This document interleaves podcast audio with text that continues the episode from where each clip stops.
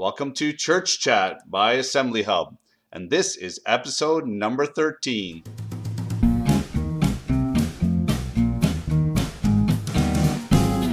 Welcome to another episode of Church Chat, and I am back with my regular, uh, familiar friend, Shane Johnson. Hi, Shane.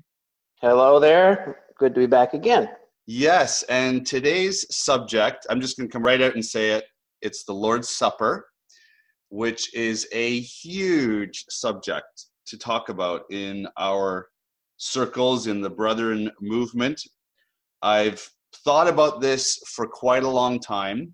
It's just one of those parts of our movement that is so important to so many people. So I mm-hmm. want to say right off the start here of this maybe even the series on the Lord's Supper, that the things that at least I'm going to say, and I think I can say this for you too, Shane, we are not in any way minimizing people's views of the Lord's Supper.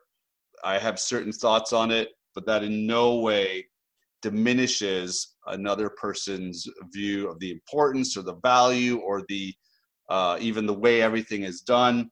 I want to just say that I respect those views. And Shane, I, I think you would say the same. Yeah, let me put a disclaimer out there. Also, uh, just because we're talking about the breaking of bread does not mean we're picking it apart or uh, saying we're doing it wrong. It is, I feel, the heart and soul of uh, the Brethren movement. It's been very helpful for believers to do the breaking bread the way we've done it. Uh, we just want to explore and examine what the scripture says and what the breaking of bread means and just talk about it. But it doesn't mean we're tearing down the wonderful meeting called the breaking of bread. No, absolutely. And you make a great point that the Lord's Supper, from what I can gather in my little bit of historical research of the Brethren movement, it was sort of the the main reason why the movement started was because there were a number of men from different church groups that wanted to get together and they saw the importance of the Lord's Supper in the New Testament and they wanted to get together to do that. And in the church systems that they were a part of they weren't really allowed to or it wasn't really functioning the way that they saw it in the New Testament. And so it is important to note that the the movement sort of started with this uh, meeting as a core part of why they actually went away from the groups that they were with and formed this new, uh, or it wasn't necessarily new, but to, at that time and to them it was new. So that's a really good point. And I think it's important that we start that way because it is sort of historically a big part of, of who we've been and, and what we're all about. Just let me say personally that my own uh, learning and, and growth of just learning about the cross, the resurrection, the person of Christ all of that has been accomplished through not necessarily Bible school or Bible studies, but it is the breaking of bread. When men and women adore and worship and speak about the Lord Jesus at the breaking of bread, that had a direct influence on my respect for the cross and for the tomb and understanding the person and work of Christ. So it has been extremely important in my life and practical in my life for my education and learning about holiness and, and God's character. Yeah, wonderful. I, I couldn't agree more. It's uh, is a very precious and important time for my week, but it does get us into this first question, and I think this is really one of the major dilemmas that we have within our movement is this question Is the Lord's Supper the most important meeting of the church? Is it above all else? Do we put it higher than anything else that we do? And I know personally there are those, and maybe some of you that are listening, that would hold to that view, and I totally respect that view. So I'm going to throw it over to you, Shane, and you and I can. I don't even know where you stand on this question, so it'll be interesting to have this conversation. Is the Lord's Supper the most important meeting of the church? I think when you get into questions of most important, least important, I mean, it's subjective right off the top because You make a value judgment of what, what's most important or not, not most important. I mean, the Lord Jesus can do that. He can say the greatest commandment is this, but he didn't say the greatest meeting is the breaking of bread. So, so we're kind of left at all the meetings are important. Prayer is important. Fellowship's important. Breaking of bread's important. Apostles' doctrine is important. So, no, I don't think it's the most important meeting of the church. I really hold to the four legs of the table illustration. And if you have four legs, you're stronger than three legs. You have two legs, you're in trouble. If you have one yeah, leg, you're definitely right. going to fall down. So that's where I stand. This is getting into a much bigger topic, but uh, we've we you and I have talked about this a lot. What does the scripture actually say? And I think it, you know, you mentioned at the beginning of this, you know, what what does the scripture say about the Lord's Supper? Also, what does the scriptures not say about the Lord's Supper? And I think that this is getting into an area where we can infer from certain passages anything we want. And so I was just thinking about this as we were preparing for this.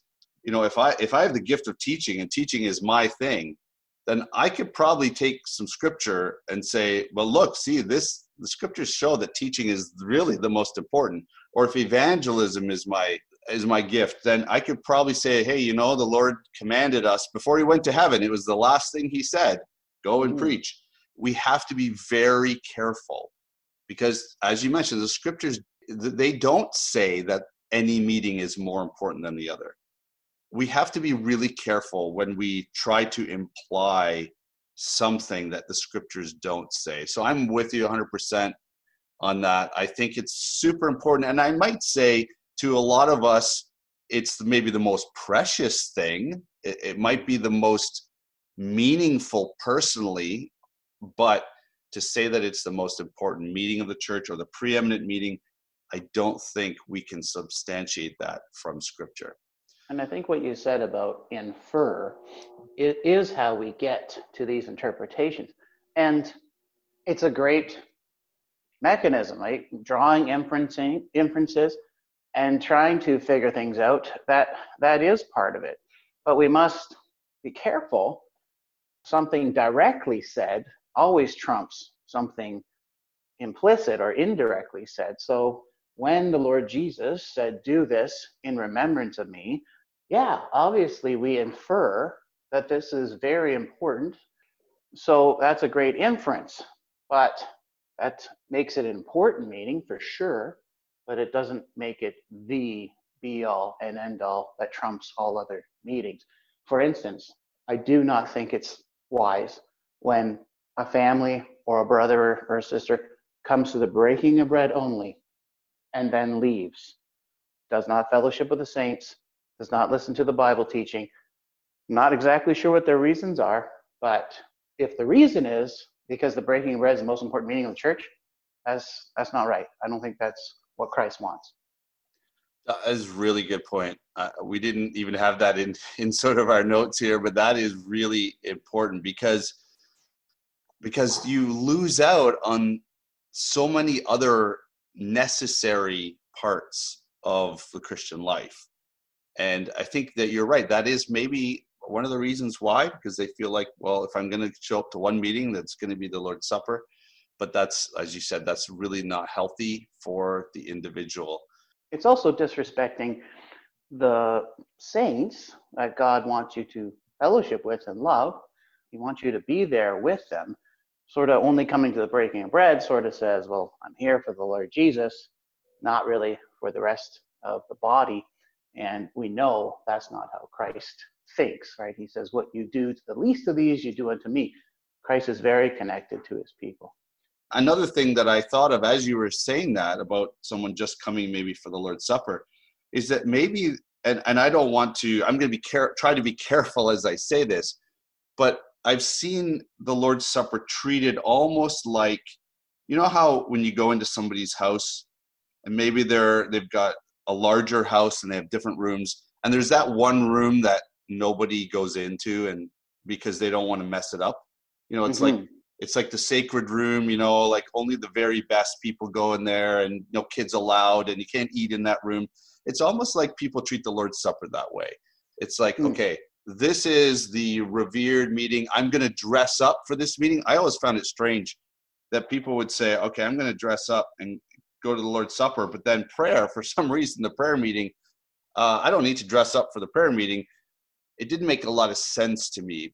But then I started to realize if I hold the Lord's Supper in this sort of almost like uh, an untouchable, like it, it's something that we can't enter into anywhere else except at the Lord's Supper. I, I find that that's really not biblical, and we get into some some other problems based on that view. Yeah, I don't think the problem necessarily is uh, holding the breaking of bread too highly. I think it's putting it above other meetings. We should hold the prayer meeting as highly. Yes.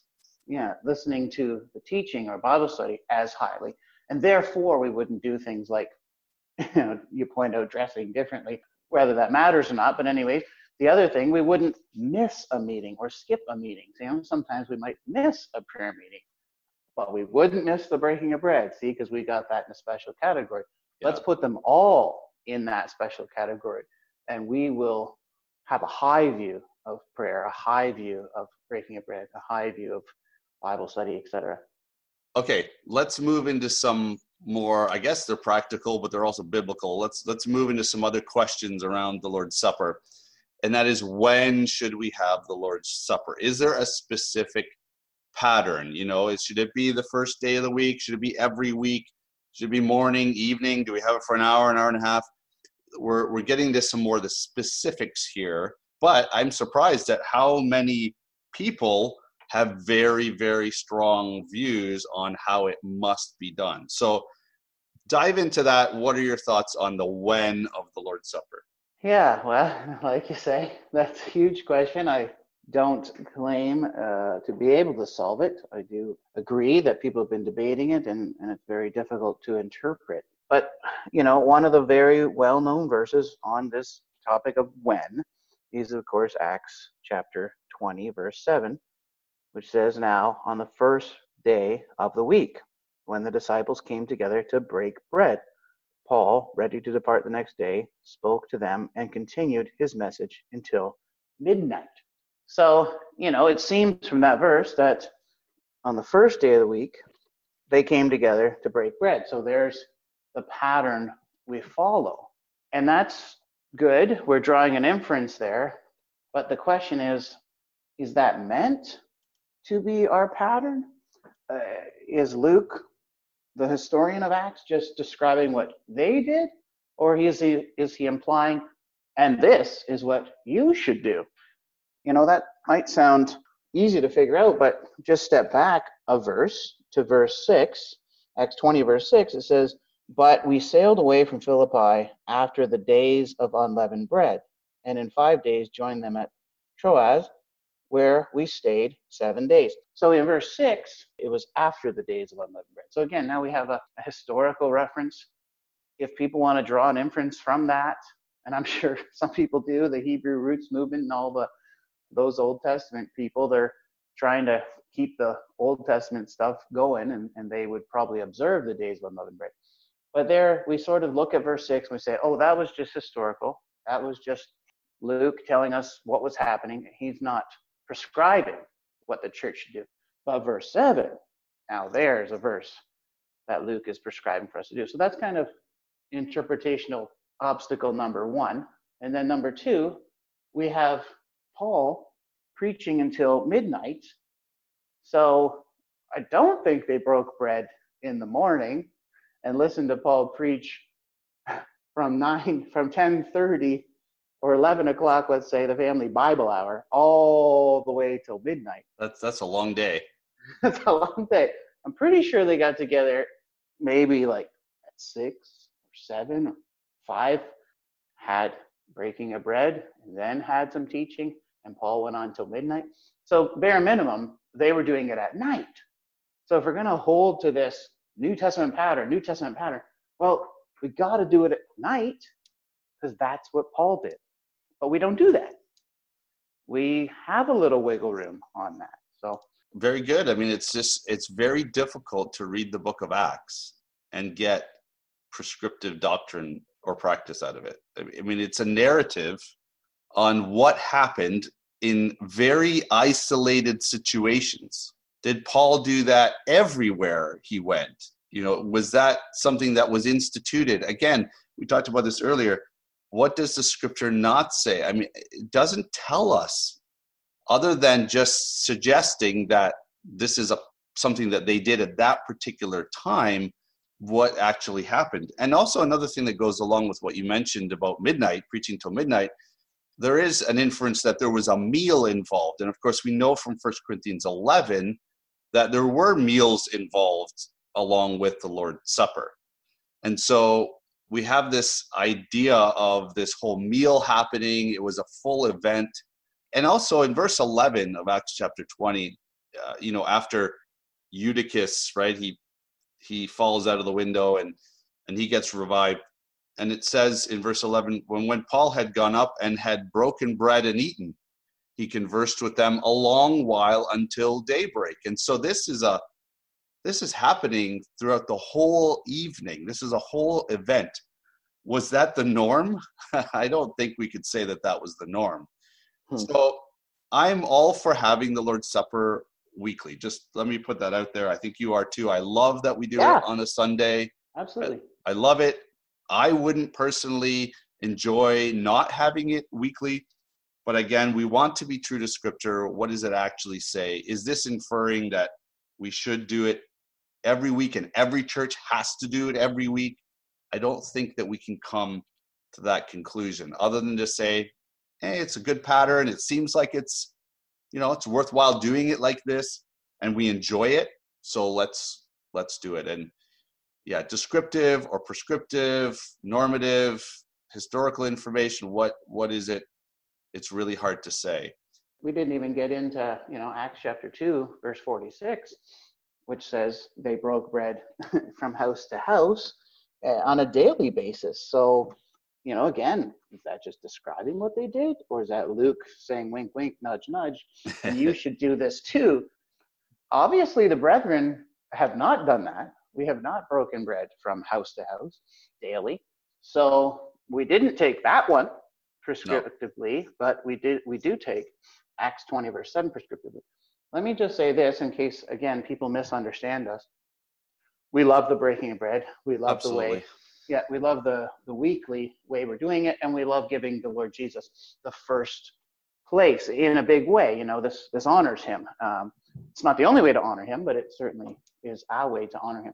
I think, Crawford, what you are doing with bringing up these topics, you're not trying to knock out the breaking of bread or change it. You just want the superior attitude to stop.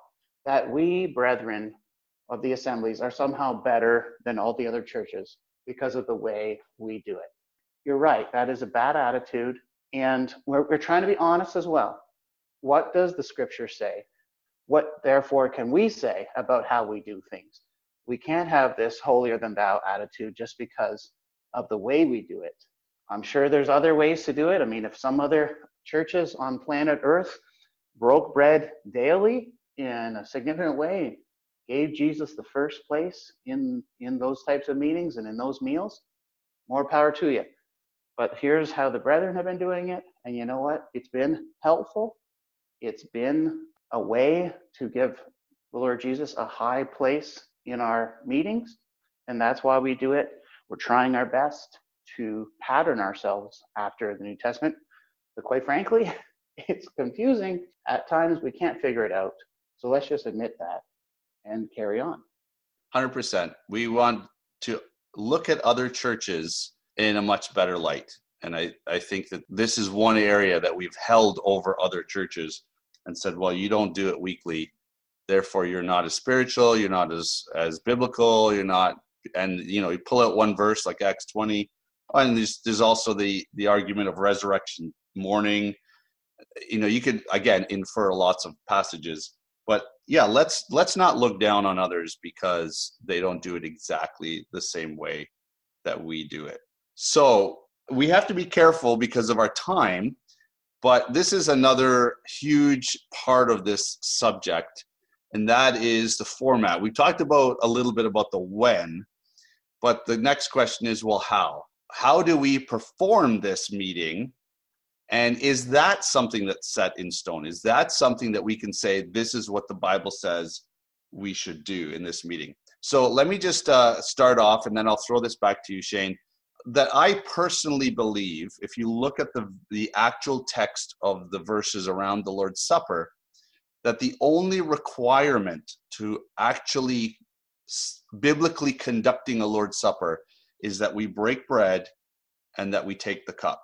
We don't have time to read those verses, but in 1 Corinthians 11 and in Luke, where the Lord's Supper is instituted, we have this very specific language. This do. Well, what is the this? The this is the bread and the cup. And this is where a lot of people get heated about this that uh, you know maybe a church will have a meeting and then they'll and I'm I'm using air quotes here. I know you can't see them, Shane, but I'm using air quotes. They'll tack on the Lord's Supper, and for some reason, somehow that's looked down upon. When in in actual fact, the only requirement, like I said, is the bread and the cup. The fact that we've added, you know, 45 minutes, an hour, half an hour before the bread and the cup, or whenever it's done, we, the fact that we've added what we would call worship around the breaking of bread does not mean that it's the prescribed way of doing the Lord's Supper. So I just want to, that's sort of my main thing about sort of the format is that I don't see a format beyond the bread and the cup. Like you said, we love, both of us love the format that we're involved in in our circles, but to say that that's the biblical format, I think is stretching scripture a lot there is no format uh, for the breaking bread except for taking bread and taking wine. So, you know, tacking it on, I'm using the air quotes too, I, I am against that in the sense that if the Lord Jesus is not given a high place or that is not taken seriously or very meaningfully, if it's just tacked on, that is not treating the breaking of bread or giving it the place it deserves. Now, does that mean you have to do what we do, an hour of, of worship or talking about Him, singing to Him before we take the bread and wine? No, you don't have to do it that way. But if you are going to put it at the end of a service, you know, at least talk about it and, and prep people and, and give it a high place. You know, you sometimes see this done uh, Easter, maybe people are having a big revival or something, and it all culminates in taking the bread and the wine, and it's pledging yourselves again to follow the Lord Jesus. So again, that has tons of meaning, and I just think that's the way He wants us to do it, is to remember Him and and honor Him, because remember really doesn't just mean don't forget about me. It means give me the highest place in your life. So in whatever way you make that happen as a church, whether it's what the brethren have been doing. And again, just because we do it routinely doesn't mean we've always uh, done it meaningfully. Sometimes the church can be asleep and we're just going through the motions. We got to make sure we're also at the top of our game and, and, and it's very meaningful to, to each person. Yeah, because the format does not indicate the heart. And, and I think we could say that of all the functions of the church we can pride ourselves, and I think we do, or some people do, pride ourselves on the format, and we actually forget the heart of it all. I mean, we could have we could have a two-hour long prayer meeting, but nobody's really praying, right? I mean, it's it's it's all about, like you said, giving place and honor to the Lord Jesus Christ, and there is no time limit on that. I guess that was my main point. Is that uh, when I use air quotes, it's as a tack on.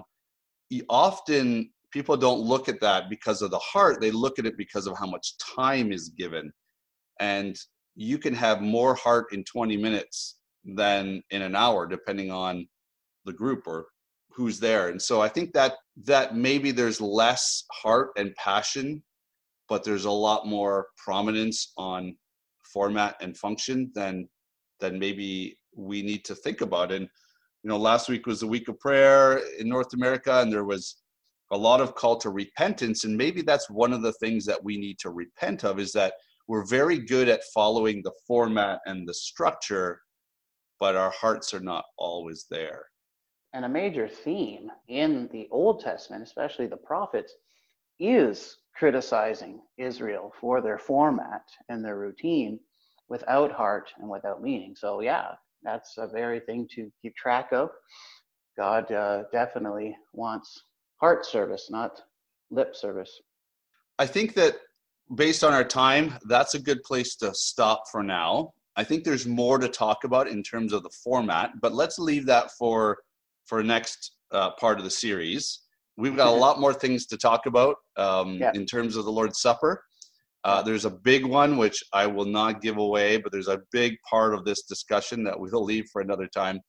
But these have been good thoughts, and I hope they're food for thought. And I, I really do hope our listeners will think about what we've said in terms of what's actually in the scriptures and really think about what is the Lord giving us to do and not focus on the way we do it, but what is actually in the scriptures. So I really appreciated your thoughts today. I thought they brought a lot of great balance to this subject. We'll look forward to part two. Are you up for part two soon? Yeah, yeah, yeah, that's fine. Yeah. Okay, sounds good. All right. And we'll talk to everybody next week. You have been listening to Church Chat by Assembly Hub. Check out all the articles and discussion at assemblyhub.com. Tune in next week to hear more Church Chat by Assembly Hub.